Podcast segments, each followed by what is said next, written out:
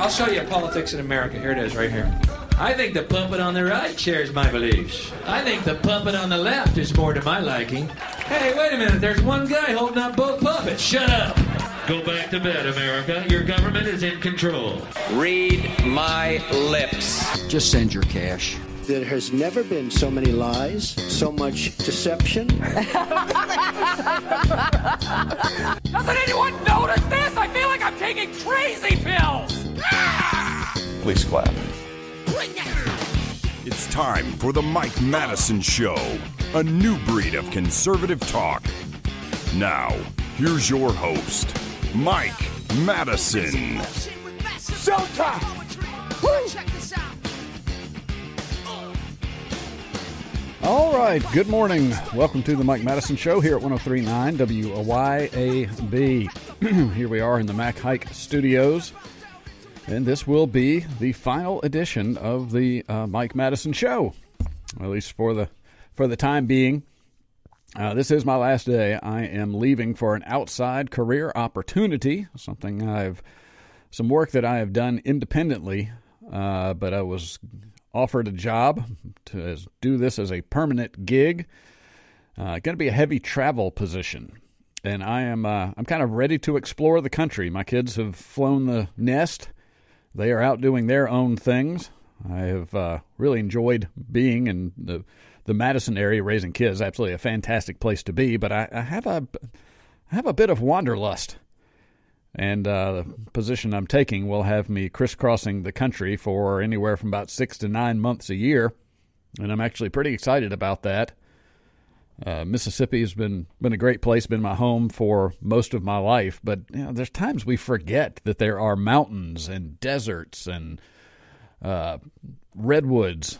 I didn't get into the flatness of Mississippi. I'm somebody who can get a little bored, a little antsy from time to time. This has been why I've had a series of different careers and have moved on. And so this is just putting another chapter in the book. It's very interesting. I was thinking about it today. I'm going to make a little bit of the closing arguments, maybe would be the way to describe much of this show. The closing arguments for a libertarian philosophy. And I don't know if the Republicans have been completely successful in trying to marginalize the idea of libertarianism. God knows they've tried. It has maybe even annoyed people that I couch it that way. I was heartened to hear a libertarian candidate for president on the Clay Edwards show this morning. At the same time, I think Clay said, I really enjoyed talking to that guy. He made some interesting points. I'm banging on my steering wheel at the time saying, this is what I've been telling you. But I'll make a little bit of the closing arguments for the philosophy, why I believe what I believe, and just some thoughts. It was interesting. I was Allison Noe, who I've had on the health show for the past several weeks. She will be taking over the health show. I believe it's going to be on Tuesdays instead of Wednesdays. She will title this and take it to make it her own. She's a very capable person in that. I'm thrilled to death. Nothing makes me happier than to know that there will still be a natural health show going on. I think it's one of the most valuable things on radio, not because of me, but because of the message of it, that you're in control of your health. So Allison Noe will continue to go. But it was funny. I was talking to her the other day. She'll be on. Clay will be with her. Clay Edwards will be with her during that time. Clay obviously knows how to run the studio, but I was showing her kind of how to run the studio, and I'll tell you what I think is a kind of a funny story. When I first got this job at WYAB back in 2017, I started on January 3rd of 2017. And when the station owner, Matt here, allowed me to have a show, I was kind of surprised, actually. I had done some podcasting, but I had no radio experience outside of being the brother of a sister who worked at WZZQ. When he offered to hire me, I really wasn't sure if... I know I didn't lie about it, but I didn't have any level of experience. But there was probably about 4 weeks between when we decided that I would host a show and my starting date. But I was so concerned about showing the fact that I had absolutely no experience in over-the-air radio that I didn't want to ask, what the hell do I do in the studio? So I remember I didn't want to ask for any training because I thought maybe he was under the misimpression that I had experience, so I didn't say a word. And then I sat down during the news break before the first show, and I looked at the board, and I called the owner in, and I said, I've never worked with this particular board before. What do I do on this board? And I learned during the first show what buttons to push, how to watch the schedule, how to take the breaks. I did it on the fly, all because I was scared to death to narc myself out for having no experience. So it doesn't take much. It doesn't take much. It was kind of interesting. I'm not the most intellectual spokesman for libertarians. I don't think I'm a dumb guy, but I'm not well-read. You'll talk to some libertarians because it's a philosophy. Understand that there is a difference really between the Libertarian Party and libertarian philosophy, and the libertarian philosophy is really about peace and freedom, seeming to be two fairly attractive things. But you'll run into a lot of libertarians that have read a ton of Murray Rothbard and Ayn Rand, and you know they're just a lot of great libertarian thinkers out there. As I say, it's a philosophy. Republicans don't have philosophers. Now you've got your Thomas Sowell, who will write incredible books. But libertarians, really, it's a philosophy about peace and free markets, you know, the best solutions to our problems. I'm not the most well-read. So when I say I'm not the most intellectual spokesman for libertarians, that's really, and I'm kind of not the academic libertarian guy. I'm not the most eloquent presenter of the concepts of real freedom that I think people deserve and the way this country was designed. To me, it's really just common sense. I've said it many times. I started my political philosophy. I just wouldn't even be called a philosophy. I started out as a Kool-Aid drinking, neocon, warmongering Republican. But it didn't take me too long, probably about 10 or 12 years of that, to realize that trusting the political class has created a mess. And the people running the show are corrupt at institutional levels. This has become more and more apparent, specifically after the last 5 years, I would say. And I continued to believe, I thought Republicans were going to deliver it for me, but then I saw they had no intention. I continue to believe that I'm a free human being. And I don't want a corrupt political class, regardless of party, to run my life and make decisions for me. I don't think they have the intellectual ability to rule me. I don't think they have the integrity to rule me. And I don't think they have the authority to rule over me. So that's my approach to libertarianism. It's really kind of common sense. And I think a lot of people, probably on a one-on-one conversation with people, they would believe the same things, but then they become, they're brought under the fold of one of the two major parties who tell them that they need to do the fighting for you, that they're going to take care of you, that they're going to provide you safety from whatever. And so my thoughts and opinions of this stuff, however, are not new. And I've used quotes of the day to show that, you know, freedom fighters, even before this country's founding, have expressed these same kinds of beliefs. And I believe that real freedom, the freedom that libertarians would like to see for the people in this country, is like the lost knowledge of ancient civilizations at this point. People cannot even remember. People forget there used to not be an income tax. People forget there didn't used to be a drug war. You didn't used to need a permit for everything you did. We didn't operate by permissions.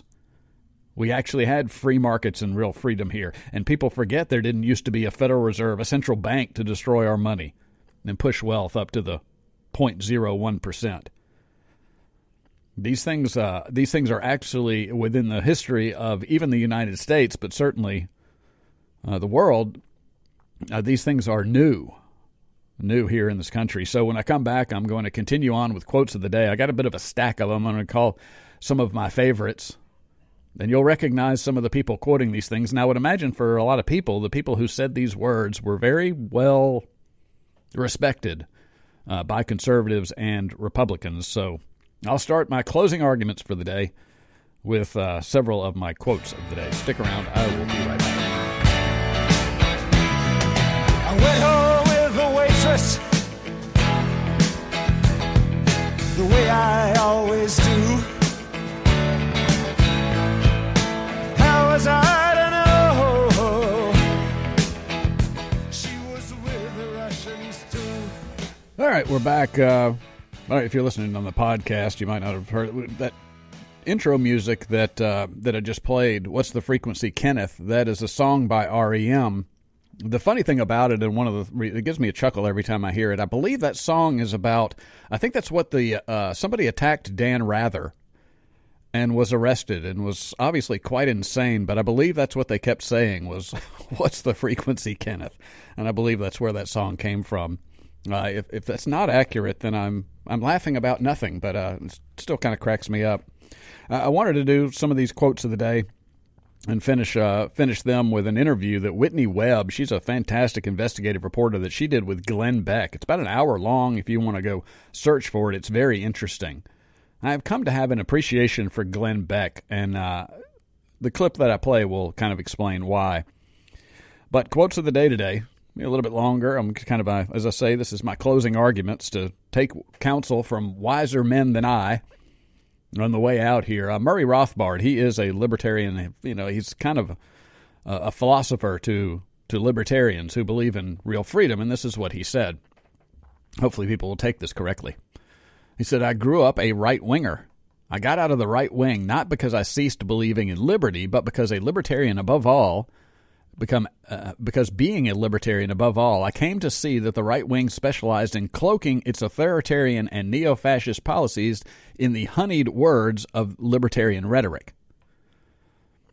And really what that means to libertarians is much of the right wing actually demands their own level of authoritarianism. If you start thinking about really what the Republican Party preaches, they come and they talk to you really with a lot of libertarian catchphrases.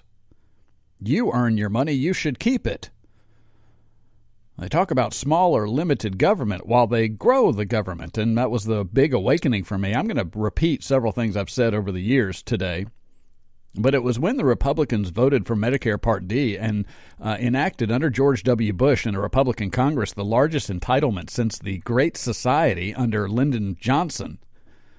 And I looked around and said, what the hell? I thought you guys were for small, limited government, and that's when I realized that they are big government statists paying off their pharmaceutical masters. This was, I think, in 2005, 2006, something like that, and several of the sponsors of that Medicare Part D, which many seniors are still enjoying at taxpayer expense right now so that they can take endless reams of pharmaceutical products. Many of the sponsors of that bill parachuted out. Some of them left before their terms were even over to go work for Big Pharma. It's hard to unsee that. But what the Republican Party did with Medicare Part D, to Murray Rothbard's quote, is essentially what they did was they grew a giant government program. They took money from all of the people out there working, and they gave it in form of subsidies to pharmaceutical companies for the benefit of people who were on Medicare. That's authoritarian. If you're working right now, you are paying Pfizer for a retired person's drugs right now, up to and including today. And they're not, the prices are not cheap. They even put in the legislation that the government could not negotiate lower prices, even though they were the largest purchaser of pharmaceuticals on planet Earth. The Republican Party, to pay off their pharma masters, put in there, you can't negotiate lower prices for the bulk purchases you're making. And so within the Republican Party, there's a lot of libertarian rhetoric. There's a lot of things about freedom and prosperity and free markets and limited government. Not a lot of delivering on that. There's some great Republicans out there who do believe those things. They are in the minority, but we did see the minority roar just recently in the House of Representatives. So maybe there is some cause for optimism. To me, libertarianism really seemed to be a natural path from conservatism. Once you realize that the political class, and certainly the Democrats, want nothing but bigger, more intrusive government, and once you realize, if you're a freedom lover, that the GOP is not actually going to do anything substantively to shrink the government and its size and its power, they're not just going to let go of the status quo, at least not in the Republican Party current form. So I'm not sure why I should have clung to that. All right, other quotes of the day today. This is an interesting one and something people should keep in mind. This is a former Bank of England director, Josiah Stamp. Not sure when he served, but again, this is the Bank of England director, Josiah Stamp. He said, banking was conceived in inequity and was born in sin. The bankers own the earth. Take it away from them, but leave them the power to create money, and with the flick of the pen, they will win. They will create enough deposits to buy it back again. However, take it away from them, and all the great fortunes like mine will disappear, and they ought to disappear, for this would be a happier and better world to live in.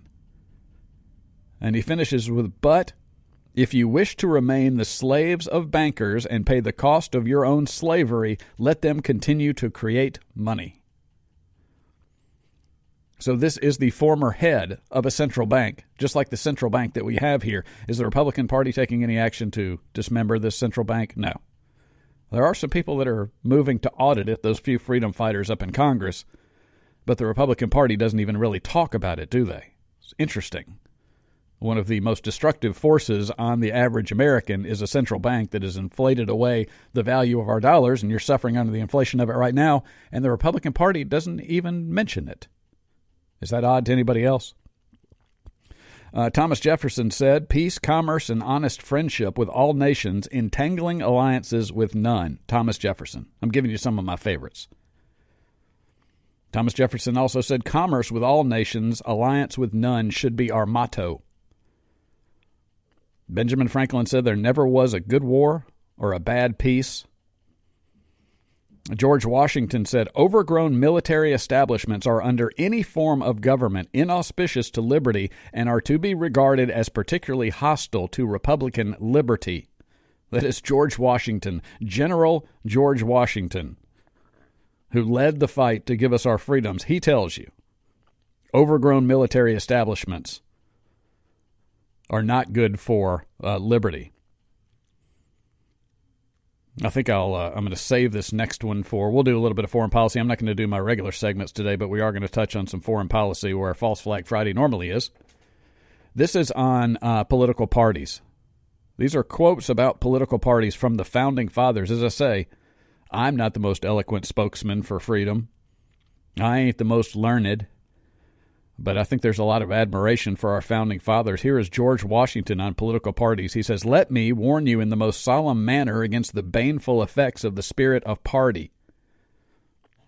There's another quote of his from his farewell address. This is September 19th of 1796. George Washington said, the spirit of party serves always to distract the public councils and enfeeble the public administration. It agitates the community with ill-founded jealousies and false alarms, kindles the animosity of one part against another. This is 230 years ago he spoke these words as a founding father. And where do we find ourselves now? We've never seen more ill-founded jealousies, false alarms, and animosity between the two parties. John Adams said about political parties, he said, there is nothing which I dread so much as a division of the republic into two great parties, each arranged under its leader and concerting measures in opposition to each other. This, in my humble apprehension, is to be dreaded as the greatest political evil under our Constitution. That is John Adams explaining to you that the two-party system is, in his humble apprehension, I wanted another shot at that word. I bungled it so bad last time. This is John Adams saying, in his humble apprehension, the two-party system is to be dreaded as the greatest political evil under our Constitution. And here is my favorite quote of all of the years because it's so accurate. And if people would take a deep dive within themselves and do a self-examination to find out if you have been bamboozled, this was a Carl Sagan quote. Carl Sagan said, one of the saddest lessons of history is this. If we've been bamboozled long enough, we tend to reject any evidence of the bamboozle. We're no longer interested in finding out the truth. The bamboozle has captured us. It's simply too painful to acknowledge, even to ourselves, that we've been taken. Once you give a charlatan power over you, you almost never get it back. Americans have suffered the great bamboozle. I don't care what political party you're in. I don't care what political savior you believe you should line yourself up behind. And the this is also this can go to the COVID stuff. This can go to our endless wars and people's support of what we've done around the world. It is the great bamboozle. Once you give a charlatan power over you, you almost never get it back. I am that almost. You can get it back. Don't ever be afraid to admit you've been bamboozled. I have. You have. And if you find yourself still in love with a politician or a party, you're still being bamboozled. You'll just see the difference is whether you're able to admit it to yourself or not. This is Whitney Webb on the Glenn Beck Show.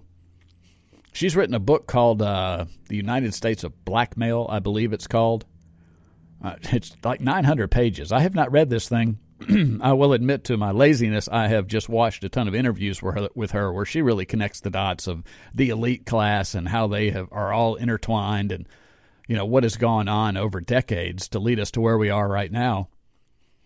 She's talking to Glenn Beck, and they talk a little bit about this battle, particularly for the parties, and I think Glenn Beck starts by asking if she's optimistic. She's laid out the case for decades and decades and decades of bipartisan corruption around the world in foreign policy and economics, just everything. And then she particularly kind of cut her teeth on the Epstein issue and started looking at all of his connections to intelligence services of government, his connection to money laundering and fraud on Wall Street. I mean, it is the Jeffrey Epstein story is very deep, very long, very, very twisted.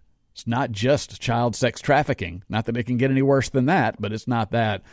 So she started really doing a dive on him, and she just kept finding these names that had all these relationships and wrote a book about it. But this is Glenn Beck talking to Whitney Webb, and I just clipped this little part of what is almost an hour and 20-minute interview between the two of them because this is a point I've been trying to drive home for 6 years. Do you have hope at all that if the Republicans could win, it at least slows it down? I mean, I think people in the Republican – there's clearly people who go to Washington and actually believe it, and then are turned, or they go to Washington, they're already a dirtbag, and they know what they're getting into. Yeah. And then there's a few that go and stand and are trying to hold the line. But they're a minority. A big minority. Or they get forced out. Correct. If I'm not mistaken, Ron Johnson, right? Was the one that challenged a lot of COVID narratives. Yes. And I mean, even mainstream media, NPR, supposed to be objective, says, yeah. Oh, he spreads conspiracy theories and his challenger's a rising star. Yeah. You know, I mean, they're very clear about who they favor and who they don't. And if they don't want you to win, they'll gerrymander your district. They'll do some. I mean, there's lots of tools and that they can use to prevent you from staying in office. And who knows what we'll see in the midterm elections. But ultimately, you know, those type of people that are willing to stand their ground and actually fight for the American people are very few. Even in, it doesn't really matter what party you're talking about. It's very small number when you consider the amount of votes needed to pass certain legislation.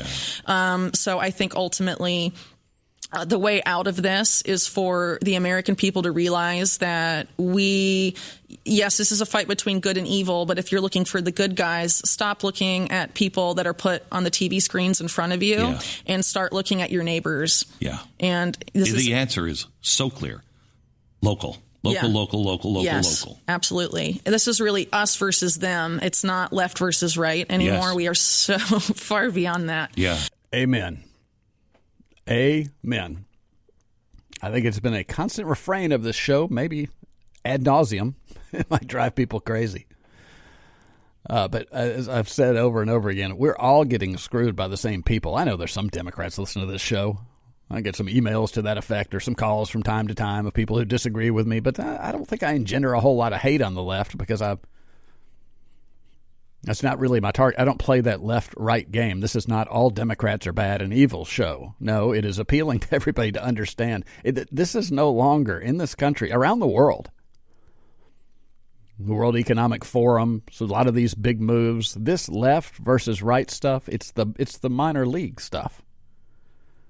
It's the entertainment. It's the control mechanism. And I think we're going to realize in some fairly short order. I don't know. I won't be here to narrate it. You're going to find out that it is not you versus your left-wing neighbor or your Trump-supporting cousin. Never was, never should have been. It is us versus them, and the them knows no party. They know no ideology. They know power and profit. And those are where our anger should be targeted. I think they go on to just a couple other things here real quick. Really. And it's amazing and very heartening how many people that I know and I interview that we would have been against each other 15 years ago. We would have said, oh, you're. And now it's like, no. Forget all of that. Yeah. You know, and it's heartening that people are waking and starting to come together. Question is, do we make it fast enough? I've been saying for a while, this is going to be a photo finish. I don't know which one's going to. I don't think anyone really does. And I think it comes down to how much responsibility people are willing to take for their own lives and you know, how far communities are willing to go to ensure that they're self-reliant in the face of what we're facing. What does that mean to you? So that's pretty much it. The thing I admire about Glenn Beck, because it is true. He'll have people on this show and treat them with some respect that he might disagree with on a whole lot of policies, but maybe Glenn Beck has moved on. He said 15 years ago, and I was, you know, the same way. I was a partisan. I took my talking points from Fox News Sunday every Sunday morning and went out and regurgitated them to fight for my team, my tribe. You know what that got me? Medicare Part D, endless wars, an empowered Federal Reserve, $32 trillion in debt, failing education system, a failed war on drugs, corrupt political class, COVID lockdowns. The list is long. I don't have my notes. But the battle is no longer, in my opinion, the substantive battle. There certainly is a battle. And I know there's a lot of people listening to me say, oh, you don't understand. The left has lost their mind. Yeah, I've got a strategy for that that I'll get to in the show today. But Whitney Webb is exactly right. This is not left and right. That is the distraction. You know, it's interesting. What it reminds me of. What it reminds me of is gladiators. And it's probably, I don't know, maybe it's a parallel to the fall of the Roman Empire. I don't know, maybe gladiators were going when the Roman Empire was at its peak too. But gladiators, you know, essentially they would take two slaves. And they would put them into the ring. And the elites, and then the commoners and the cheap seats, the elites would watch these people just fight to the death. The two people in the arena were both slaves.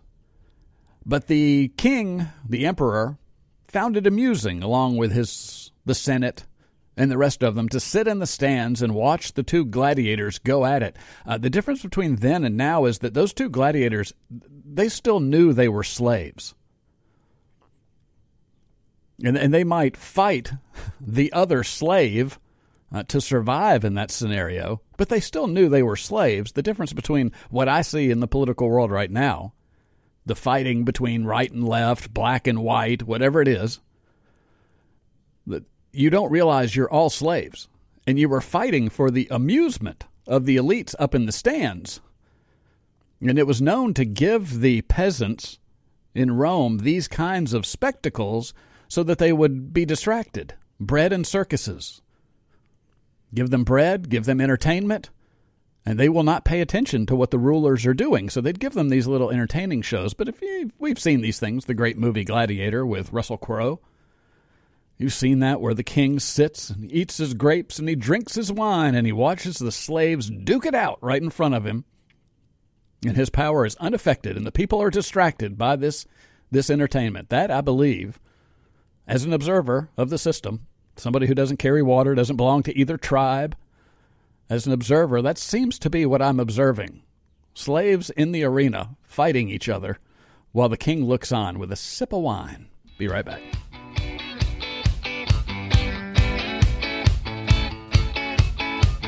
Well, it would have been, could have been worse than you would ever know. On the dashboard, melted but we still have the radio.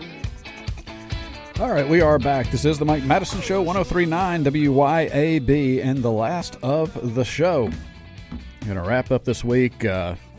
buddy of mine pointed it out earlier, but don't think it wasn't unnoticed. I am wrapping up my show on Friday the 13th. I don't know what that means. I am a man with superstitions. I can't decide exactly what ominous sign that is, or if I don't know. I don't know how to interpret it. I'm starting a new career, leaving another one on Friday the 13th. I may be back in a few weeks. Maybe that's a sign for me, but we'll see. You know, I'll be honest with you. I've gotten so frustrated over the past couple of years with politics, things like Bidenflation. I've railed against that on the show. Joe Biden is possibly the worst. It's certainly the most, at least and I know, in modern history. I'm not a historian, but he's certainly the most mentally incompetent real creature of Washington that we have ever had in the White House in modern times. He's absolutely horrific. A million things to dislike and disagree with Joe Biden. His administration is just laughably unimpressive. Just a cavalcade of wokeness. It's completely inept. And to think they are running the most powerful institution on planet Earth is a tad bit terrifying, I will admit. But Joe Biden didn't create this inflation. This inflation would have taken root under a Donald Trump presidency, too. And so I've just gotten you feel a little impotent sometimes because these are just facts. Inflation is actually defined as an increase in the money supply. What people mostly refer to it about is price inflation. But we so dramatically increased the money supply over the last 14 years, inflation was inevitable. And then you tack on 2020 during the Trump administration, where I believe we printed up something like $6 to $10 trillion new dollars. And then Donald Trump gets out of office. Joe Biden steps in. Bad timing for Biden. He's going to make it worse. Don't get me wrong. He will make it worse. But it's so much of political dialogue is just simplistic. And it's not true. And it's propaganda from both parties. And it is very difficult for 9 to 11, radio station in central Mississippi, to cut through any of that stuff. I've tried, but people, it's easier. It's always easier to have a good guy versus a bad guy and blame all of the problems on the bad guy. We see this in foreign policy stuff, which we'll talk about in a little bit. But I will admit to you that one of the things that is just a true frustration of mine, I've got this thing pulled up in front of me. And this was something I've talked about several times. I'm sorry to be repetitive, but I'm just going to make this point, and I'll let it lie, and I'll be done. You won't hear it again. But it was a few months ago. Well, I guess this thing is dated. There's a tweet here, isn't it? November 5th. So I guess this was around the midterms. Roger Wicker went to the Grip and Grin in Madison County. Here's the tweet from Roger Wicker. I enjoyed stopping by the Madison County Grip and Grin at Mama Hamel's earlier this week with Michael Guest. We're just a few days out from Election Day, and it's important that every Mississippian get out to vote. And there is a picture of Roger Wicker shaking hands with a couple of guys, probably very nice guys, business guys in Madison. They look like Madison residents. And they are shaking Roger Wicker's hand and smiling. And I look at this picture and I think, this is the man that is currently promoting World War III. I'm not talking about he's got a bad policy on taxes even. I'm talking about this is a man who has asked for a no-fly zone over Ukraine that is shipping $100 billion to Ukraine and weapons that is pushing the world towards nuclear annihilation. And I see a picture of Roger Wicker with a smiling Madison resident shaking his hand at Mama Hamel's. And I realize I don't think there's any real waking people up until the bad thing happens. And maybe not even then. Now, I don't have any problems with the two gentlemen who are smiling with Roger Wicker in this picture, but what it just said to me, it's just an illustration of the capture that these politicians have on people. This idea that by buddying up and shaking hands and being in a picture with Roger Wicker, you're somehow on the team. Yet Roger Wicker will be perfectly content, along with dozens and dozens of other people in Washington, D.C. Roger Wicker's just our local guy. They're perfectly content taking your children and sending them half around the way around the world to fight and die in the sand for nothing, to fight and die in the muck of Ukraine for nothing, or to have them fight and die in the South China Sea for nothing. The man is promoting policies that could lead to a nuclear World War III, and he's greeted at Mama Hamel's with grips and grins.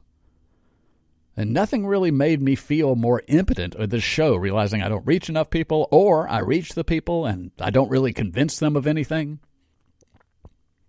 Or maybe it is just this celebrity. Oh my gosh, I'm with a celebrity. He's on the TV. He's got a bunch of power and he wants to shake my hand. I don't know. It feels icky to me. So that has been tough. And facing, I've thought many times, you know, if I was ever to do another show, what my dream show would be is a rock show with commentary. You know, back in the day, you used to have real rock DJs. Yeah, I'm old. And they would be able to just kind of talk about stuff, and they became personalities on the air. Now it is mostly pre-programmed the hits. And this may be my upbringing with a sister who worked for WZZQ, which I am going to honor at the end of the show, by the way. I'm actually kind of excited about this, but WZZQ was an album station. It was known as album rock, meaning it played the deep cuts, not just all of the hits. Rock music now takes about the same 100 songs of the last 40 years and plays them in a loop with very little personality. I would love to do a show because I so much love music, and I believe I've spent 6 years now at the gym. I listen to pretty hard rock, alternative rock when I'm at the gym. And every time I hear a song, I go, ooh, that would be great bump music. I would stop whatever I'm doing and take a screenshot of the album cover and the song title so I could remember to try to cut it up and make it I've spent 6 years doing that because I think music sets a tone. I think it would be fantastic to do a show where you could play any music that you wanted to kind of set the stage and then intersperse it with just what I believe is freedom commentary. Cutting down. I've enjoyed chopping away at the political class the best I could for the last 6 years, and that would be a dream job for me. So we'll see. I probably will continue to podcast to some degree. I currently have a podcast of over 1,000 shows now of the Mike Madison Show here at WYAB, and you can look for it, The Mike Madison Show. But if anything of the show is of any interest to you and you'd like to hear more, there will be a possibility that going forward, I still don't really know what my work schedule is in the new career, but going forward, I probably will put some stuff out. I think getting this stuff bottled up into me, listening to the political propaganda and not being able to respond to it may drive me insane. I may need an outlet, so check out The Mike Madison Show. Subscribe to that and just watch for notifications. Got to take a break, and I'll be back. It's been a ride. Everybody. I guess I had to go to that place to get to this one. Now some of you might still be in that place. If you're trying to get out, just follow me. I have spent a lot of time in the past 6 years talking about economics, whether that's has been entertaining or informative or not, I don't know, but it's I am a self-professed economics nerd. There's things I could get into, but I'm just going to read a quote here. There's a guy named John Rubino. You can find him on YouTube. He's a financial commentator. He's an investment guy. I like his stuff. I think he's interesting, but I just ran across this quote this morning, or a piece that he has written. I haven't even read the whole thing, but the first part of it got me. I'm going to read it to you now. John Rubino writes, most people, especially most Americans, still seem to view the events of the past half century as more or less random. Booms and busts erupting out of nowhere, impoverishing all but a handful of lucky elites, political crises that end up dividing rather than uniting, wars that cost fortunes and resolve nothing. Everything is bad, and nothing is related to anything else. But of course that is not true. Each of the above events serves the same purpose, to enrich a modern aristocracy at the expense of everyone else. And the end game is looking even worse. I think he's exactly right when you really understand that all of the things, the booms, the busts, the wars, it doesn't matter. These things that we look upon as crises They are always serving. They're always serving the same people. Do you ever notice that they keep coming out on top? And that's really the story of economics. We've got a debt-based society. We've been sold, and the political class has shepherded us here. It's a faux prosperity, but it enriches a certain segment of the society, and it's a teeny tiny segment of that society. Central bank at the core of that. And so hopefully if there's one thing I've done, I've spent my time sufficiently bashing the Federal Reserve and what they have done to this country when it comes to our economic system. It's a shame that we didn't get out ahead of that as they had before, Andrew Jackson smashing the previous central bank. But the consequences of that are coming. I hope, there do seem to be a lot of people waking up. It's going to be interesting as an observer going forward. If I see more freedom fighters, more people waking up to things, it seems like it's starting to happen. It's not rapid enough for my taste, but we'll see. I'm trying to take the white pill. Be right back. Yeah. What is it good for? Absolutely nothing. Uh-huh.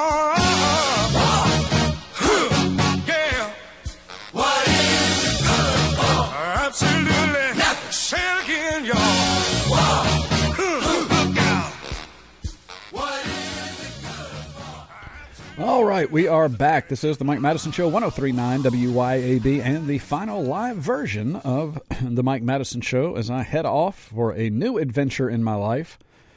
I'm one of these people. I've got some wanderlust, and there's nothing like in middle age completely upending your career and trying something brand new. What could possibly go wrong?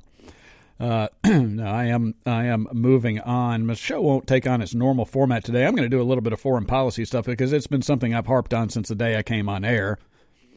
I think we have really been misguided to allow what has taken place in our name. I'll talk about more in a minute. But I appreciate the people who have reached out to me by email and said very kind words. This is a very strange medium if you've never done it. Over-the-air radio, I know the trend now is you're not going to find any videos of the Mike Madison Show anywhere. I'm not on YouTube. I've barely done anything to market the podcast whatsoever. Well, barely is even a generous word. I've done not much of anything. But if you do a YouTube or you do a podcast, you get counts. I know people, certainly Joe Rogan gets 10 million people a week to watch his podcast. There's no counting when you're sitting behind a microphone. You don't know if you're reaching one person, 100 people, 1,000 people, 10,000 people. It's a very strange medium. And myself, I just did not do a caller-generated show. I think it's because I'm a simple person. And a lot of times calls would take me in directions I wasn't prepared for. And because I've got such a different point of view on things, I chose to kind of keep the show in a more orderly direction. But because I don't have a whole lot of feedback, I haven't done a text line or anything like that, you really wonder, and it's been very interesting over the past few days to get emails from people I've never heard from before. I've had a lot of communication with people, particularly with regards to the health show. And I'm so thrilled that Allison Noe will continue to do the health show. It looks like it's going to be on Tuesdays, I think from 9 to 10. She's better qualified to do that show than I am, so I think you're only going to be getting a better product going forward when it comes to a natural health show that I think is so important. So I've communicated with a lot of people, particularly about the health show, providing show notes and information on stuff I've covered. Luckily, that will continue to go on. But it's been very interesting to hear from people. I've never seen their name, never seen an email from them. And it's just interesting. You just never really know who's listening to the show at any particular time. So I appreciate the kind words. And if anybody wants to send me out with a kick in the butt, you can also... you can send a big good riddance to Mike Madison at WYAB.com. Foreign policy stuff. It's to the Libertarian Party, to libertarians philosophically. The endless wars have got to end. They're not serving us. It is really one of the cornerstones of libertarian thought. And do I need to go back and read the founding fathers who said peace and commerce, entangling alliances with no nation, a perpetual war will strip you of your liberties? They warned us. Eisenhower warned us.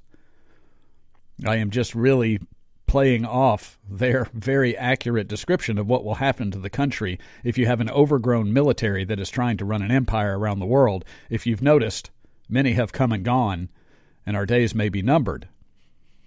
A couple of quick quotes from George Orwell about that, just to keep in mind as well, war against a foreign country only happens when the moneyed classes think they are going to profit from it. George Orwell also said, and I think this is something we really need to notice, all the war propaganda, all the screaming and the lies and the hatred comes invariably from people who are not fighting. And I am a former neocon, warmongering Republican. And I'm ashamed of that period of my life where they tricked me into believing that all of these enemies around the world were coming to take my stuff if we did not offer up a world empire and 900 bases around the world. It's quite simply not true. And I believe, and I'll make the final plea for it here, is that a Christian nation full of moral people should not allow our government to do what it is doing in our name. There's a lot of talk always about Hitler and Stalin and Mao and the great atrocities that they committed on their people, but when you look at the body count of the past 20 years, 30 years, 500,000 children died in Iraq due to U.S. sanctions during the 1990s under the Bill Clinton regime. A Christian nation of moral people should not sign off on that.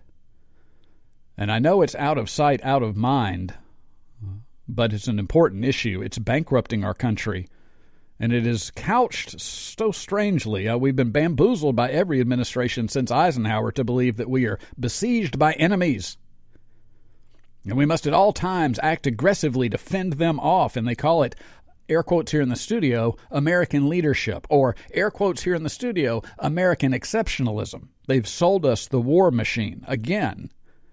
George Orwell said, war against a foreign country only happens when the moneyed classes think they are going to profit from it. These are not humanitarian operations. These are wars, aggressive wars for power and profit. And the biggest threats to your freedom and your way of life here in the United States is not Iran. It's not North Korea. It's not Russia. It's not China. It's the threat from your own government. If you want to look at your quality of life, your children's future, the threat is not coming externally. It's coming from here. The debt is a very real threat to the future of this country and the lives of Americans. People don't believe it because it hasn't happened yet. But just remember my words and my warnings on this issue. Chairman Xi, Vladimir Putin, or the Ayatollahs in Iran will not turn your life upside down. The people you keep electing will. The central bank, the Federal Reserve will turn your life upside down. The medical system we have seen on steroids the past 2 years has turned many people's lives upside down. Big Pharma will turn your life upside down. But they get away with these things largely because they are able to constantly point the finger outside of our borders and tell us that it is our duty to watch for these dastardly enemies that we have. Now, there's a thing here. This is one thing that has been very interesting over my 6 years here. I think the tide is turning on this. And I'm especially proud, happy, that the Republicans seem to be leading this. It is Republicans that are opposing the endless funding of Ukraine and the threat of war. Well, except for the Roger Wicker types. But the Republican voters seem to have caught on to this. As I said, they duped me, too, through the 1990s. It was about 2004 before I realized what a horrific thing the psychopaths in Washington, D.C. were doing to people around the world, not for our national security, but for their own moneyed interest. George Galloway, he was a member of the British House of Commons. I don't know if he's in Labour or if he's a Tory. I don't know if he's a liberal or a conservative over in England, but he actually gave some truthful testimony to the Congress of the United States not long ago, and I love people who speak truth to power. It's a proven fact. It's a proven fact that these forged documents existed and were being circulated amongst right-wing newspapers in Baghdad and around the world in the immediate aftermath of the fall of the Iraqi regime. Now, Senator, I gave my heart and soul to oppose the policy that you promoted. I gave my political life's blood to try to stop the mass killing of Iraqis by the sanctions on Iraq, which killed 1 million Iraqis most of them children. Most of them died before they even knew that they were Iraqis. But they died for no other reason other than that they were Iraqis, with the misfortune to be born at that time. I gave my heart and soul to stop you committing the disaster that you did commit in invading Iraq. And I told the world that your case for the war was a pack of lies. Now, what's interesting about this, I'm watching this on a video. This is senators. I see Carl Levin, one of the other guys. He may not still be in Congress. These are some of the people who voted to take us into the Iraq war based on lies. It wasn't a mistake. It wasn't an oopsie. Oh, we didn't know. They knew. They knew there were no weapons of mass destruction. But these senators that are up there behind their mahogany desk, you know how they sit above everybody else in these congressional testimonies. They're completely uninterested in what this man said. He's explaining that the lies of these politicians cost the lives of 1 million people. These senators really look like they don't need to be bothered with that. They're really uninterested. They're shuffling papers. They're reading something while he's giving this testimony. And this was a long time ago. This was before the millions and millions more died in these endless wars. And just the craven nature of these people to start these wars, inflict these kind of casualty counts, have this much death and displacement and disability of other human beings who just had the misfortune of being born into a certain region of the world at a certain time, that these people are all victims, and these senators, they're really completely unaffected by this. I told the world that Iraq, contrary to your claims, did not have weapons of mass destruction. I told the world, contrary to your claims, that Iraq had no connection to Al-Qaeda. I told the world, contrary to your claims, that Iraq had no connection to the atrocity on 9/11/2001. I told the world, contrary to your claims, that the Iraqi people would resist a British and American invasion of their country, and that the fall of Baghdad would not be the beginning of the end, but merely the end of the beginning. Senator, in everything I said about Iraq, I turned out to be right, and you turned out to be wrong.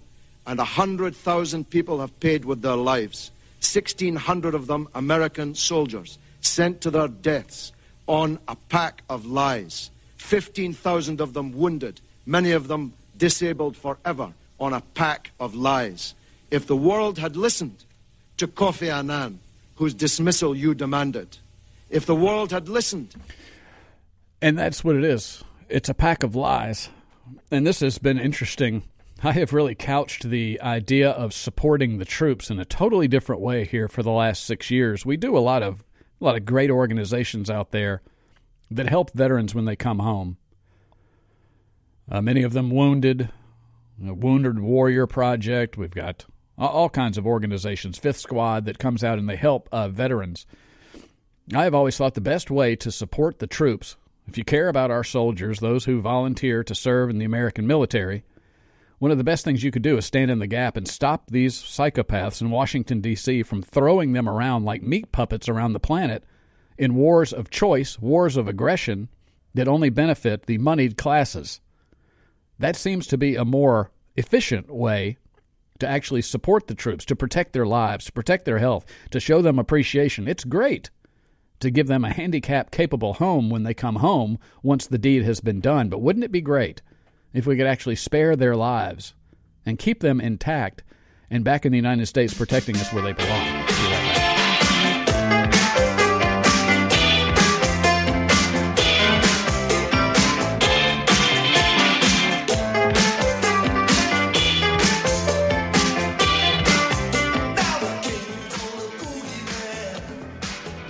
You know, I am very aware that a lot of the stuff that I've covered for the past 6 years is not heard on conservative talk radio anywhere. I was in talks, before I came to WYAB, I was in talks with one of the WGOP radio stations about doing a show there.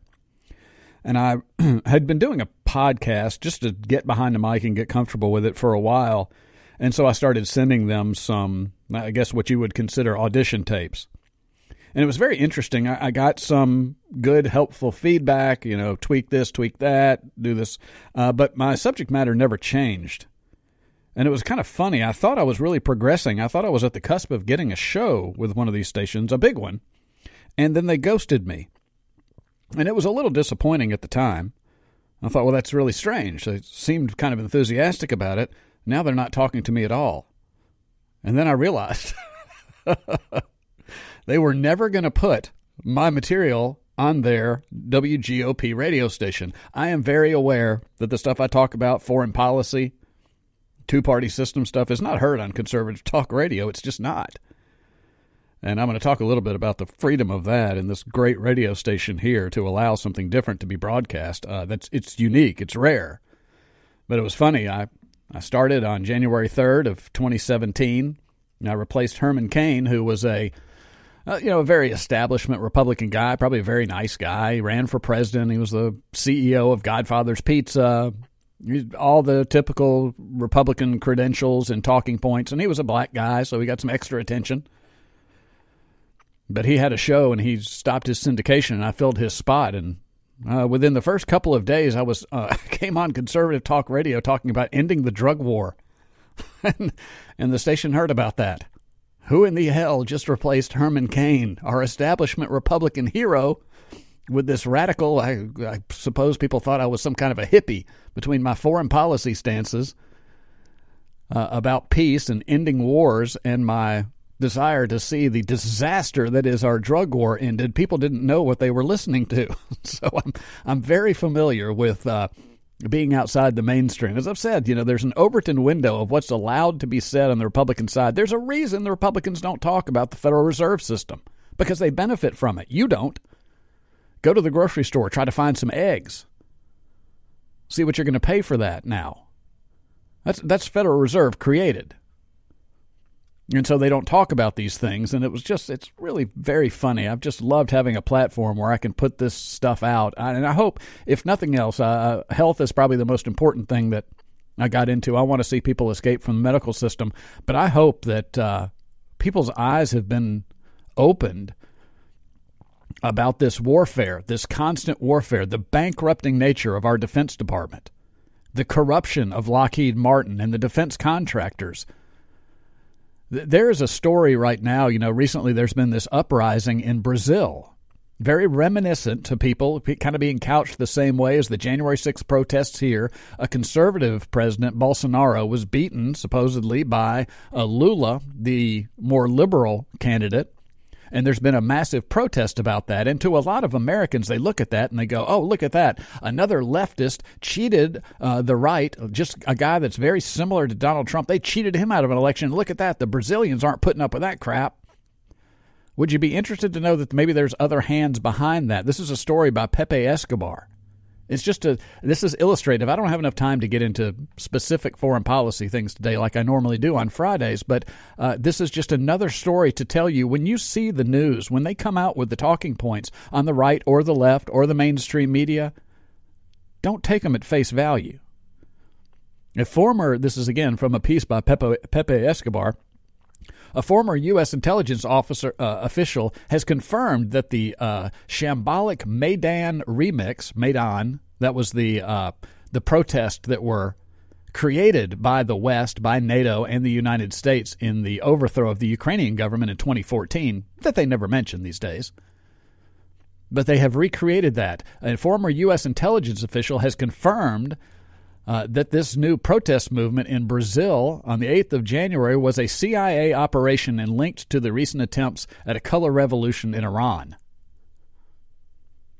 On Sunday, alleged supporters of former right-wing President Bolsonaro stormed Brazil's Congress, Supreme Court, and presidential palace, bypassing flimsy security barricades, climbing on roofs, smashing windows, destroying public property, including precious paintings, while calling for the military coup as part of a regime change targeting elected President Lula da Silva.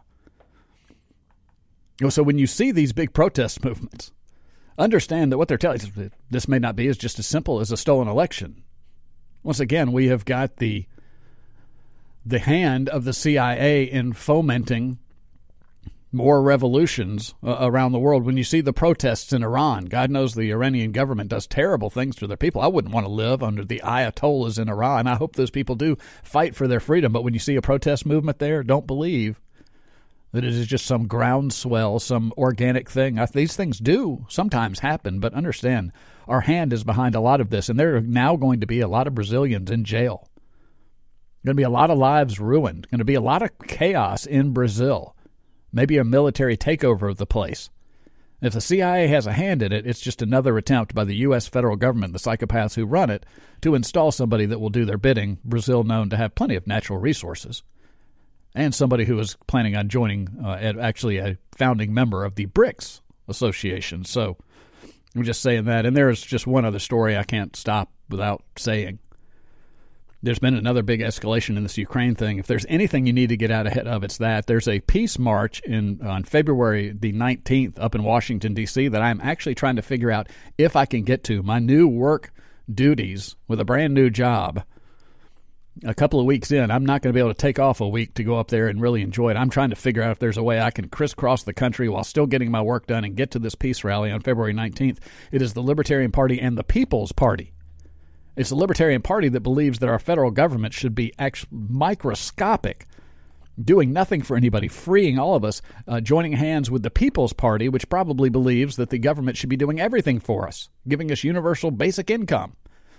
These two groups could not disagree more on more issues, yet their leaders of the Libertarian Party and the People's Party are joining hands and saying nothing really matters if we're all suddenly involved in a nuclear conflict with Russia, and so they are joining hands, not fighting the ridiculous left-right battles on Twitter, but joining hands and going and demanding negotiated peace to what's going on between Ukraine and Russia right now. The Ukrainian ambassador to Great Britain, to the UK, has come out and said, of course, Ukraine's going to become a member of NATO. This is actually a provocation. It is Vladimir Putin's stated red line for decades. Ukraine will never be a member of NATO. And for the Ukrainian ambassador to go and provoke more, to basically say, we're going to do that one thing that will certainly kick off a war. If you want to get out ahead of anything, this is the thing to get out ahead of. Roger Wicker's phone should be lit up with Americans, particularly unless you want to see your child, your graduate of Brandon High School or Madison Central or JPS. You want to see your graduate snatched up in a couple of years to be shipped off halfway around the world to fight in a nuclear exchange. This might be something we get out ahead of. The foreign policy in this country should not be allowed by a Christian nation with good moral people, and we are good moral people. We've been hoodwinked, as Carl Sagan said at the beginning of the show. We've been bamboozled on this. It's just a huge issue, a core tenet of the Libertarian Party. These wars are sold to you. They're manufactured and sold like any other product for profit for these people. It's not about national security. Quit by leaving that. I'll be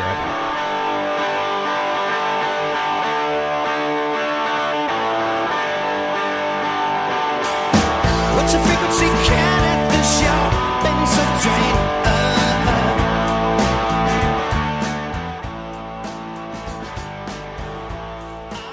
All right, we are back. This is the Mike Madison Show, the final live Mike Madison Show from WYAB as I move on to a new adventure, and I think it will be actually quite an adventure for me. One relationship I will maintain while staying friends. I just love the station. More on that in a second, but I will maintain my relationship with Stonington Farm, and I want to go out making sure that you do as well. Stoningtonfarm.com. This is Mississippi-born, raised, and processed beef. Raised with no hormones, no antibiotics, and grass-fed the whole way through. Now, I do a lot of live reads for them sometimes because it hits my passions. It's local, small business here in Mississippi. You're getting meat that is a better nutritional profile from being grass-fed, no hormones, no antibiotics. You're getting a better cut of meat, and the prices are the same or less than they are at the grocery store. You can go to Stonington Farm. It's StoningtonFarm.com, StoningtonFarm.com. You'll see everything they offer, and then you'll call a phone number. You're going to actually talk to Katie Stonington down there. She's going to find out what you're looking for. She'll make some recommendations, and they will put together a package of whatever you need. You want 5 ribeyes for a party coming up, or you want a freezer full of meat because you're preparing for the apocalypse. It doesn't matter. They are ready to serve you. Again, that's Stonington Farm. I hope you will continue to support these people. I'm actually planning on making a trip down to the farm. I still have not gotten down there to see it in the next couple of weeks. I am planning on heading down there to see and meet my next meal. Also to pick up my next large order of Stonington Farm. The flavor's fantastic. It's just, I can't say enough good things about these people. As I ride off into the sunset, make sure that you remember and bookmark stoningtonfarm.com to get good, nutritious meat at a great price from a locally owned Mississippi rancher. I did not have This Week on the Crazy Train. It's so funny. I put so much work into that segment. I don't think people understand. I came every one of those segments with probably 15 to 30 different clips I've cultivated during the week, and then I had to organize them and try to time them without running my mouth during them to get through all of them. It was so much work. And I'll be honest, I didn't get a ton of feedback on that until the past couple of weeks. I guess it's good.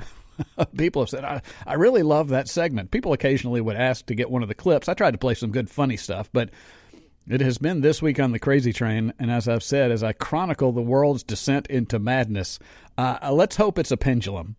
I'm okay with entertaining the idea that we are on a pendulum, and we have swung as far to the insane side as we possibly can, and it's at its apex, and maybe we're sliding back. There are good signs of that. As I say, I'm looking for a white pill, and so we won't do necessarily This Week on the Crazy Train. I'm going to give you one piece of advice real quick.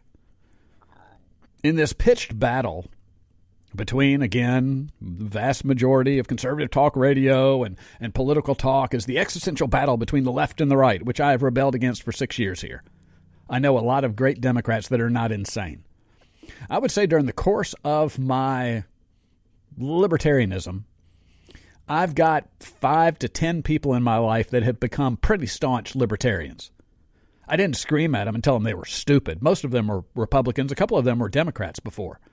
Democrats who were just as fed up with their party as Republicans are with their establishment and their party. And so I just talked to them. I don't know if I've created any people. I'm not here to try to create libertarians. I am trying to get you to demand more. I talked to mostly conservatives of the Republican Party, and I don't believe the Constitution has an asterisk at the end of it. I don't believe there's anything where you can talk about the Constitution, but then just say, but we had to run up, $1.6 trillion in debt during the Trump administration. He gets a pass on that because COVID, because this, because that. The Republicans have got an asterisk behind everything in the Constitution, and I believe the Republican voter, the conservative, the limited government people, the free people out there should demand that they remove those asterisks and get this government back to the size it's supposed to be. But when you're talking to people, if you want to win this battle, I don't know if you've noticed, screaming at other people on Twitter is not working. You're more polarized. The Democrats have won 3 out of the last 4 elections. And I've talked about it before. Adopt a Democrat. Now, don't go in trying to sell them the Republican Party. That's not going to work. That's the beauty of being me. I don't have to carry water for any tribe. All I do when I get into a political conversation is go, both of these political, I can't stand politicians. They're all corrupt. And every time I get a head nod, I don't care if I'm talking to somebody on the hard left or hard right. They know that's correct.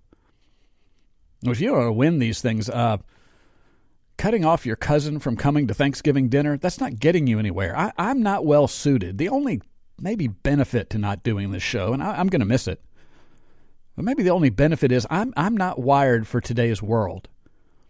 Today's world in political conversations is really about saying the most aggressive, insulting, and outrageous thing you possibly can at other regular human beings like us to go viral. And I have absolutely no interest in that. There was a time in my life when I was younger where I might have found some of the trolling entertaining. There are some very funny people. I do agree with fighting everything with humor. The right is knocking the cover off the ball when it comes to memes, quippy little funny things that point out the absurdity that would normally be reeling right now on This Week on the Crazy Train. The right's been fantastic at that, and I think it's very effective. But screaming at somebody, insulting them, it's become almost a badge of honor to be hated by the most number of people possible. Ooh, I really pissed them off yesterday. I'm not wired that way. I'm not a pacifist, but I understand from my perch. My philosophy is we're all getting screwed by the same people. Me fighting my neighbor? What good does that do? It's not even good for our own mental health. I've railed against social media for 6 years. I think it's been incredibly damaging to people, and I think our minds. I don't think it's healthy. I don't think it's healthy. So ask questions of people who may disagree with you. The left has got absurd positions to try to cover. There's no logical way to defend a lot of the things on the left. Ask some questions. Get them to answer them themselves. Sometimes I've noticed whenever I'm talking politics to people, I'm mostly asking questions. I've walked several people down from the climate hysteria because I just point out the fact, well, do you really think the World Economic Forum, I mean, aren't you, for people on the left, aren't you against the billionaire class? Isn't that because they're the ones running? It's BlackRock. It's World Economic Forum. It's the Davos, Switzerland country club group that is running the climate hysteria. Have you noticed that? Does that not strike you as strange? You can wake people up. And if you want to be successful in some level of getting more people on your side to possibly turn this culture, to turn this country, screaming at them on Twitter and Facebook, unfriending people, retreating to your bubble, and saying the most outrageous, insulting things is doing nothing but entrenching the other side. And that's advice for both people on the right and the left. Calling every Trump supporter a Nazi, you're not making a point. You are hardening their position. So if you want to see the pendulum swing a little faster, I think people, and I'll be accused, probably a lot of people don't like this show because I seem to be so kumbaya, and I talk about liberals that I like. I find that strange. Again, we're a moral Christian country. We should not wallow in the hatred of other people that we don't know anything about. We don't know their stories. We don't know where they came from. We don't know what they've been through. We're all just a collection of all of our experiences. People are raised in different circumstances that affects their worldview, and you can engage a lot of them in conversations. There's 20% of the people probably that are completely lost. Don't waste your time. There's a good chunk of the population. If you're not trying to sell them the Republican Party, if you're not trying to sell them Donald Trump, you may actually come to a lot of common ground. You might keep your friends, keep your relatives. It's unhealthy to do all this separation of stuff. And I didn't read this earlier, and I wanted to. I'm going to read this one quote. I meant to do it with my foreign policy stuff, but I think it's so important I can't go off the air without repeating it again. This was Hermann Goering. He was one of the Nazis during World War II, asked about wars. Hermann Goering said, "Why, of course the people don't want war. Why would some poor slob on a farm want to risk his life in a war when the best that he can get out of it is to come back from his farm in one piece? Naturally, the common people don't want war, neither in Russia, nor in England, nor in America, nor for that matter in Germany. That is understood. But after all, it is the leaders of the country who determine the policy, and it's always a simple matter to drag the people along, whether it's a democracy or a fascist dictatorship or a parliament or a communist dictatorship. Voice or no voice, the people can always be brought to the bidding of the leaders. That is easy. All you have to do is tell them that they are being attacked and denounce the pacifists for lack of patriotism and exposing the country to danger. It works the same way in every country. And it's worked the same way on America, too. And I could take that to a political discourse as well. But these are all these are things I've hoped to just inject into people's brains. One of the things about Ron Paul, he said things I didn't agree with originally, but I couldn't unhear them. They kind of stuck in my brain, rattled around, and made me uncomfortable until I started realizing the logic of the things that he was saying, and I hope that maybe I've put a couple of those nuggets into the minds of listeners to this show. Be right back. From all over the world, this is Captain America calling. I built you up when you were down on your knees, so will you catch me now? I'm falling.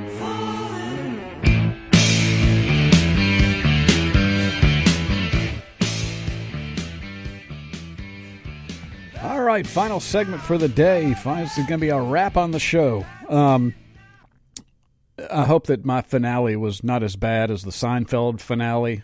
I heard Game of Thrones did not end well, and I'm about halfway through it right now. I finally, after, 8 years, got around to Game of Thrones. It is entertaining, but I've heard that the final season was bad, so this may be one of those shows I go, oh, man, I really whiffed. But I definitely do not want to leave without thanking this radio station. WYAB, the other hosts here, the sales people here that have helped sell the show. That's not my forte, as anybody here at the station will tell you, and particularly the owner, Matt Wesolowski. This, I wanted to do a radio show for about 20 years. Just because I found I'm a consumer of talk radio, of conservative talk radio. Rush Limbaugh. I wasn't real political. I'd started a business. I had a sales territory that was from McAllen, Texas, all the way up to Oklahoma City, Austin, San Antonio, Houston, Dallas, Fort Worth, all the way up to Oklahoma City. And I even went over to Denver, Colorado, and sold stuff. And so I was in the car a lot. And my business partner was a very conservative guy. And told me about this guy, Rush Limbaugh, and I started listening to it. And boy, Rush kept me company on an awful lot of road trips. And then I found other talk radio. And so I'd always kind of wanted to do it, but Matt here at the station gave me the opportunity to do it. And so it has been a fulfillment of 20 years of wanting to do it. What's most important to me and this radio station was the freedom with which I was given to do it. And I don't think people understand how rare that is. I've spoken to other people in the industry. I know something that goes, there are things that are not allowed to be said at other places for commercial interests to keep state money flowing in. WYAB has not done that. In an age where censorship is all through the news, you don't understand the amount of corporate and other political censorship that is out there on talk radio airwaves. I think I've been about as radical as I could be. If I had a little more freedom, you might have heard some naughty words. But outside of that, I've pretty much said exactly what I wanted to say, and I've never been called back to the office to say, hey, you can't touch that. And so I've been able to do something here very unique, and I honestly believe I found the only opportunity probably in the state of Mississippi where I would be able to do that. So I can't thank WYAB enough. The hosts here have been fantastic, too, and we disagree on a lot of things. You'll hear my show and then hear one of those shows. We disagree on those things. We're friends. I ain't mad at anybody. Not a single person out there am I mad at for any of these things. And that's how I think that we should operate as people, too. But they've been absolutely wonderful to me, and I've really enjoyed. I appreciate hearing from people who have supported the show. I never did the mainstream model. The two-party tribe stuff sells really, really well, and I understand it. It's an emotional thing. This is a time where people are really, your tribe feels like your only refuge there because the other side seems so nutso. So I understand it, but I never did that. And the people that have hung in there with me, even though as I challenge another Trump presidency and criticized him through his 4 years straight into the heart of Trump country, I appreciate people hanging in there with me. And the truth is, I've pretty much over the last 6 years said everything that I want to say. And I've felt even during the last year that I was getting a tad bit repetitive. Some people may be nodding their heads to that, but here's the summary of it. Somebody was asking me about this the other day. I was able to text them basically 6 years of my shows in a single text. End the endless wars. They don't serve us. They're not for national security. They're for political power and profit. In the Federal Reserve, the income tax, and the IRS. Those things are not constitutional. They're not serving the American people. They should be talked about. They should be talked about at the Republican level and the Democrat level. For any Democrats out there, this is hurting you, too. That inflation, that was created by your central bank, and it's hurting you the worst if you're a lower-income, working-class people. End the drug war. This has always been my toughest sell. We have created a police state that grew up around the drug war that has not worked. I'm a freedom guy. I believe I own my body. I can do with it what I choose to do. And I have to trust other people that they can do whatever they want to do, even if I disagree with it. In the drug war, if it worked, then I might oppose the authoritarian nature of dictating what we can and cannot put into our body, but at least I would understand people's support of it. We don't have any drugs. We don't have any overdoses. We don't have any problems. I would understand that. I don't understand this. It's a massive failure. There's more people on drugs. There's more violence. And still we have these things that strip us of our freedom. So end the drug war. Take control of your own health. Escape the medical system. There's never been a time that that's been more apparent to me, and that's through nutrition. Most of the things you suffer from are nutritional deficiencies. They're not lack of an Eli Lilly or Pfizer product. That's not where you will find your health. And I will say, going forward, this is going to be interesting times in our lives. Resist with every fiber of your being central bank digital currencies or any other control mechanisms through the Great Reset that they try to impose upon you. This is absolutely just – this is a no-go. And I toyed around with a lot of names for this show, and I think what I should have named the thing originally is Ungovernable. That probably would have been the most appropriate thing. This is my homage to WZZQ went off the air. I can't remember what year it was, but I was a little rocker, a little kid raised by my sister to be a big rocker. And I remember WZZQ switched from album rock to country music. And at 6 a.m. they made this transition at 106.7, and I tuned in to hear the last of WZZQ. And I remember hearing the last song they played was The Doors, This Is the End. And it still gives me chills when I hear the song, because I remember laying in my bed as a little kid and listening to this song and mourning the loss of WZZQ. I was a strange kid with some strange influences, but I was always a rock and roll guy. Anyway, I really do. I appreciate everybody's support. The radio station as much as anybody else. For the listeners that have stuck around there with me, please continue to listen to Allison Noe and her health show from 9 to 10 on Tuesdays now. Continue to support Stonington Farms for your health. And get involved. Get involved in this system. We've got some weird times coming up. I'm trying to take the white pill, but it's going to take more people being active. Have a fantastic weekend, and going forward, good luck. Bye-bye. No matter how hard you try, you can't stop us now. No matter how hard you try, you can't.